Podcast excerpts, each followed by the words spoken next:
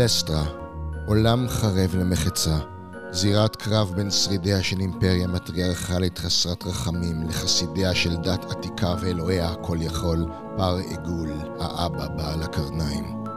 במשך מאות שנים משלה בכיפה האימפריה האנמירית, מונהגת בידי כהנות נצחיות שסגדו ליהלומים רבי עוצמאיהם עד אחר.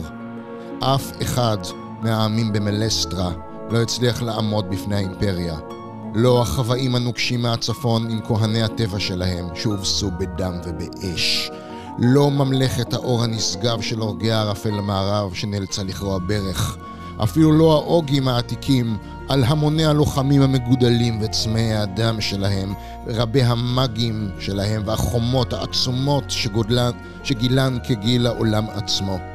איש לא הצליח לעמוד בפני הלגיונות הנוצצים שנס גבירות היהלום הנצחיות מתנוסס מעליהן. אלא שדווקא בשיא ניצחונה החלה האימפריה להירקב מבפנים.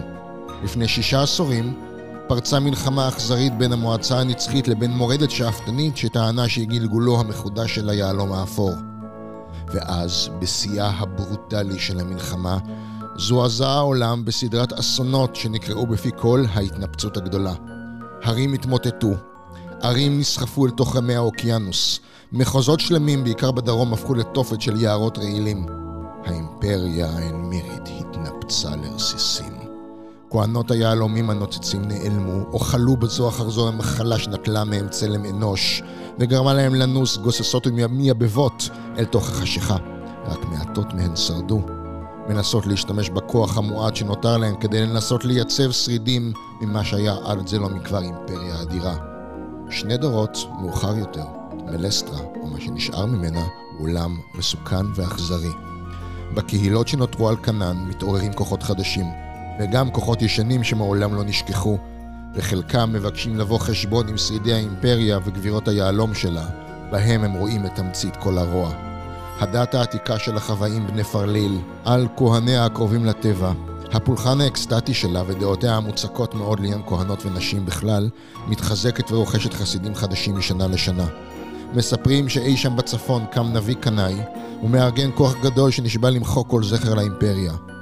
יש אומרים שחסידיו של הנביא הולכים ומתחזקים ונמצאים כבר בכל מקום.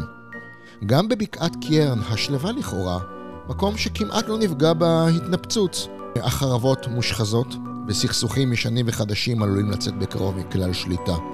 ארבעת בתי האצולה המקומיים, שחלקם מתעבים אחד את השני דורות רבים, מטיפים של הדעת העתיקה מלהיטים את הרוחות ודורשים כנגד שרידי הכהנות הנוצצות והתומכים שלהם, ובינתיים הולכות ורבות השמועות שמפלצות נתעבות ומסוכנות מאי פעם כבר נצפו בגבולות הבקעה וגם מעבר להם. בינתיים, באחוזה מוזרה אחת, שניצבת שלווה ובודדה על צוק גבוה בקצה עיר המחוז של בקעת קיירן מתרחשים מאורעות מוזרים. הלורד הישיש והמתבודד לבית קורלן קרוס החליט, כך פתאום, על עריכת סעודה חגיגית למכרי המשפחה. אל החצר הגבוהה ושטופת הערפילים מזדמנים, במקרה או שלא במקרה, שני אנשים צעירים שהתקבלו זה עתה לשירות האחוזה. אוקיי, okay, אז לירס אלטידור היא כהנת כחולה במסווה, אמ, שכרגע מתחזה לעוזרת הבח, תכף נגיע ללמה. אה, היא למעשה גודלה על ידי סבתא שלה, שהייתה אה, כהנת כחולה לפני ההתנפצות. איבדה את הכוחות שלה בזמן ההתנפצות עצמה ובעצם ברחה לאיזשהו כפר לא מסומן, אה, ביחד עם הבן שלה, היחיד ששרד מכל הילדים שלה.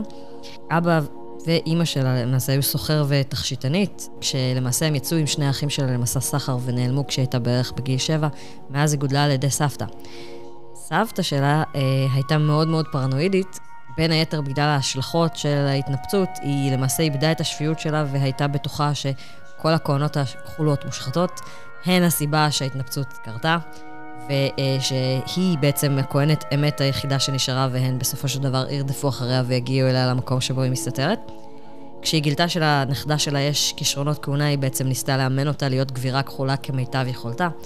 אה, תוך כדי היעזרות בספרייה שלה, שהיא הצליחה להציל מהבית באי המחוז, ולמעשה די הגבילה את הילדה ובקושי נתנה לה לצאת מהבית, וגידלה אותה על האמונות שלה שכל הכהונות הכחולות הן מושחתות ומסוכנות וצריך להיזהר מהן. הייתה לה רק חברה אחת, שזאת הבת של הטבחית דרלין, שבעצם הפעמים היחידות שבהם נתנו לה לצאת מהבית זה כשהיא אספה עשבים ביחד איתה. יום אחד בעצם הגיע אורח מאוד מאוד מהודר אה, לסבתא שלה, מישהו שהיא לא ראתה מעולם לפני כן. זה היה גבר שהיא יכולה לזכור אותו רק במעורפל, מה שהיא כן יכולה לזכור זה שסבתא שלה סילקה גם אותה וגם את דרלין מהבית, במה שנראה כמו סוג של אה, תירוץ, כדי לחפש פטריות לארוחת הערב, וכשהם חזרו האורח כבר לא היה שם. וסבתא שלה נראתה יותר מודאגת ופרנואידית ממה שהיא בדרך כלל. אה, יום למחרת הם יצאו למסע ליקוט, כמו שהן תמיד עושות, ולמעשה דרלין סיפרה לה, תוך כדי הטיול, שהיא התקבלה להיות עוזרת טבח במקדש ארבעת ההשתקפויות, והיא כל כך התלהבה מזה, והייתה כל כך מאושרת, וראתה איך היא תצא מהכפר הקטן הזה, ו- וליריס ניסתה להיראות שמחה בשבילה, אבל כל מה שהיא יכלה לחשוב עליו זה אוי ואבוי, היא הולכת להיות עם הקונות הפסיכופתיות, מה אני עושה כדי להוציא אותה מזה? אבל היא לא הספיקה מעולם להוציא אותה מזה, כי בדרך חזרה הביתה הם ראו עשן. וכשהם הגיעו לבית, הם מצאו אותו עולה בלהבות. עכשיו, לא ברור לגמרי מה בדיוק קרה שם. יכול להיות שסבתא שלה פשוט איבדה את ההכרה, הפילה נר בספרייה, יכול להיות שזה קשור לזר שהיה שם קודם. ליריס לא באמת יודעת. היא כן יודעת שהבית נשרף כליל, לא נשאר ממנו כלום, כשיום למחרת היא ודרלין ניסו לחפור בהריסות. דרלין איבדה את ההכרה כשהיא באה לנסות לעזור לה, היא הריחה איזה ריח מוזר, וגם היא איבדה את ההכרה כשהיא התעוררה. דרלין כבר לא הייתה בחיים. למעשה, הדבר היחיד שהיא זוכרת באותו רגע זה שהיא מצאה את המכתב שלה מונח על הרצפה, המכתב קבלה שלה למקדש ארבעת ההשתקפויות. היא לקחה את המכתב אליה, ואז גם היא איבדה את ההכרה. כשהיא התעוררה במרפאה, היא כבר הייתה לבד בעולם. למעשה הדבר היחיד שנשאר לה זה הציוד שהיה עליה בזמן שהיא יצאה לליקוט, ובתוך התיק ליקוט שלה היא מצאה את המכתב של דרלין שכנראה החזיקה ביד בזמן שהיא איבדה הכרה. ליריס באותו רגע מחליטה שנמאס לה לברוח, והיא בעצם תלך למקדש ארבעת ההשתקפויות, היא תבין מה התוכנית של הכהנות המרושעות שנמצאות שם, ותנסה כמיטב יכולתה לסכל אותה. ולמעשה היא לקחה את המכתב של דרלין, לקחה את השם שלה, התחזתה לעוזרת טבחית, והגיעה ככה למקדש ארבעת ההשתקפויות. אה, ודרנול, הוא אה, גדל בעין מירלור, הוא בן לאב עם שורשים ורטריים, שהיה מת להיות אנמירי, אה, סוחר מוצלח ועשיר שעוסק הרבה בתחום של סטטות אבן, הוא מוכר כלי עבודה, מקושים וכדומה, ותודה ששאלתם. אימא של דרנורל, במקור היא משער חורף. אה, סבתא שלו הצליחה לברוח משם עם ארגז אחד של החפצים שלה ממש ברגע האחרון, ובאה לחיות עם המשפחה. והיא הייתה מספרת לדרנורל בילדותו סיפורים אה, משער חורף. הוא מאוד אהב את הסיפורים האלה כשהוא היה קטן, אבל ככל שהוא התבגר, הוא התחיל יותר ויותר להקשיב לאבא שלו, שיעץ לו להפסיק עם השטויות האלה ולהקדיש את עצמו למשהו מעשי יותר. אה, דרנורל זכה לחינוך אנמירי מהכוהנים בחצר הגבירה אבריה, ולמרות שאבא שלו רצה שהוא יהפוך מיד לשוליה בגילדת הסטטים. דרדורל אף פעם לא הצטיין בלימודים, אה, הוא היה תלמיד גרוע, בריון לא קטן, אה, מוביל חברתי מהסוג השלילי. אה, ובעצם הילדים במקדש היו המתחרים העיקריים ויריביהם המרים של הילדים ממעמד נמוך יותר מסמטת הדלוסים. אה, בייחוד שררה יריבות בינו לבין אה, רדלינד קרנדור, שהדביקה לו את הכינוי דרדו, אה, והוא הדביק לה כינוי אפילו פחות מחמיא מזה. אה, וכמה שנים אחר כך הוא עובר איזשהו מהפך שהוא אה, מסרב אה, לדבר עליו, ומהפך הזה מאפשר לו להפוך לפלאדין של האור, למרבה זעמו של אביו, שנשבע לשים קץ לשטויות משער חורף. אה, כשהקמפיין מתחיל, אז הוא באמת נשלח כחניך אה, לשושלת סקורלנקרוס. וכך נפגשים דרנור וליריס, חניך פרח פלדינים צעיר ועוזרת טבח חסרת כל חשיבות, במטבח בשולי החצר של אחוזת קורלן קרוס. איך הם הגיעו לשם? ובכן, לגבי דרנורד זה היה מאוד פשוט, וגם תודה ששאלתם. ברגע שאבא שלו הבין שהוא לא יכול להוציא לו את השטויות חסרות הפשר על האור מהראש, הוא החליט שלפחות בזה הוא יביא קצת תועלת, והשתמש באחד הקשרים שלו לארגן לו עבודה של מעין שוליה או חניך של היורש הצעיר באחוזת קורלן קרוס, שהוא כמובן, אמנם הוא קצת קוקו, אבל זה עדיין בית מיוחס.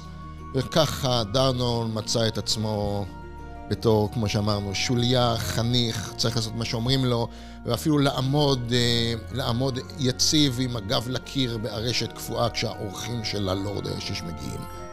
ליריס, לעומת זאת, הזדמנה לעיר הבירה בד... למקדש ארבע השתקפויות עם סיפור הכיסוי שלה, ודווקא כשהיא חשבה שהכל הולך ממש טוב, עוד רגע הכניסו אותה למטבחים של המקדש, הופיעה כהנת קשישה כמותה ורעת מזג, שנראתה כאילו יצ... יצאה מאחד הסיפורים הכי פרנואידיים של סבתא שלה, וזה אומר הרבה, על הכי פרנואידיים של סבתא שלה, הסתכלה במבט ידעני, ואמרה שקודם כל היא צריכה להוכיח את עצמה יש למקדש איזה לורד שהוא ידיד המקדש והוא צריך עוזרת טבח לאירוע חשוב שהוא מארגן. וכך ליריס מצאה את עצמה במטבח בשולי החצר המוזרה של קור לנקרוס. שם היא נפגשת עם דרנול הצעיר כאשר ההכנות בשיאן והאורחים עומדים להגיע. מה כבר יכול להשתבש?